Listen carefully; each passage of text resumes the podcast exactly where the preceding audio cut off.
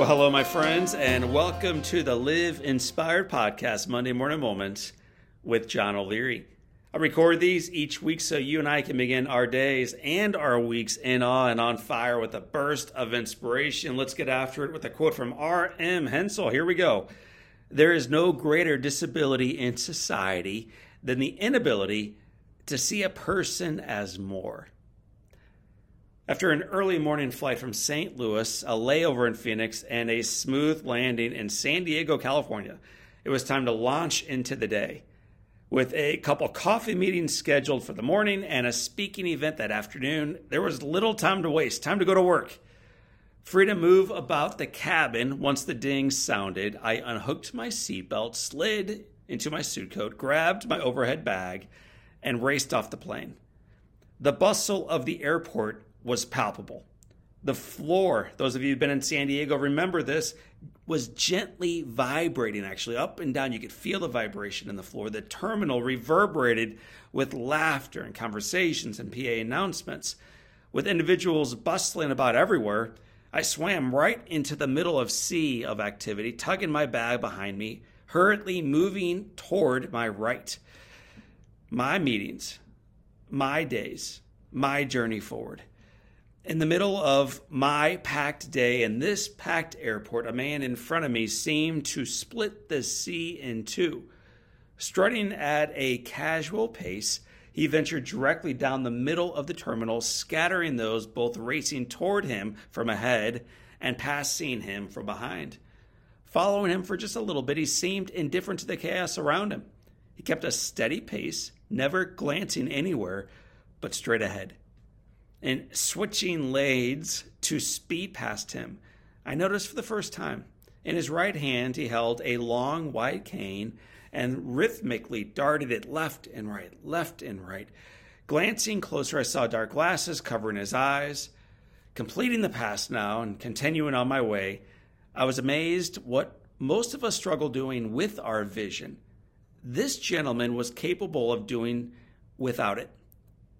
Not far ahead, I noticed several sets of escalators and stairs, and for the first time since deplaning, and if I'm being honest with you, maybe for the first time that entire day, I stopped racing forward.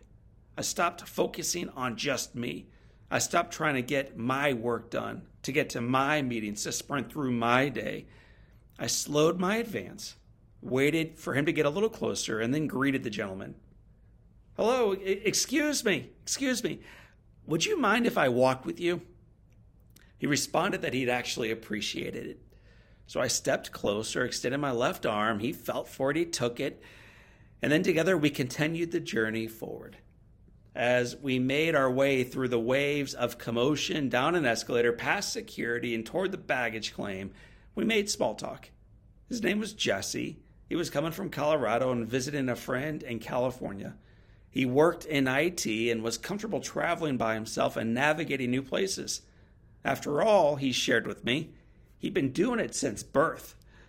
Having spent significant time with others who have perceived disabilities, I asked if he appreciated the help or if he resented the request.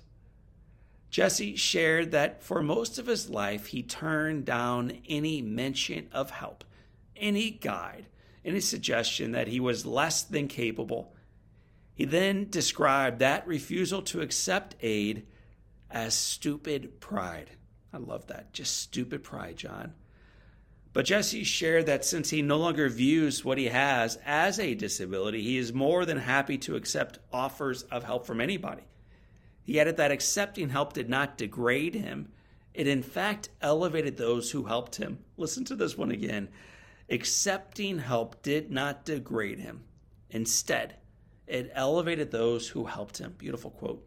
After successfully arriving at baggage claim and rendezvousing with his companion, I turned to face Jesse, shook my new friend's hand firmly with both of mine, and told him it was an honor to walk and speak with him.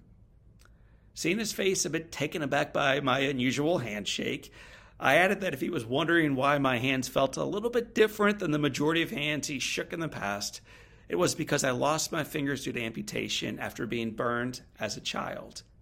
But then I quickly added that if he agreed not to see my hands as a limitation in my life, I would agree not to view his lack of sight as a limitation in his. Jesse smiled. He looked at me and he replied, Well, John, you could have purple skin, orange eyes, and a polka dot tail, and I just wouldn't care. What I can see, I'll never forget him saying this, what I can see is two guys who aren't limited by the challenges they face. My friends, fellow listeners, podcast community, we all face individual challenges. No, Jesse's not alone. No, John O'Leary is not alone. No, you aren't alone either. We endure limiting beliefs, addictions, physical challenges, emotional insecurities, pangs of grief or self doubt or anger, getting transfixed on the challenge, the adversity, the abnormality, or the perceived disability is both common, yes, it is, and unhelpful, yes, it is. And we are as likely focusing on all that's wrong as we walk through an airport or through a drive through or through our life as we stare into the mirror disappointed by the reflection staring back at us. But since there is no greater disability in society than the inability to see a person as more, choose to see the ability, the possibility, the beauty, the good. Where to start? Good question.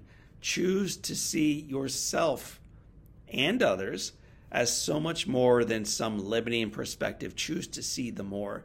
It will shape the way you walk through an airport and the way you approach your days, your weeks, and your life ahead.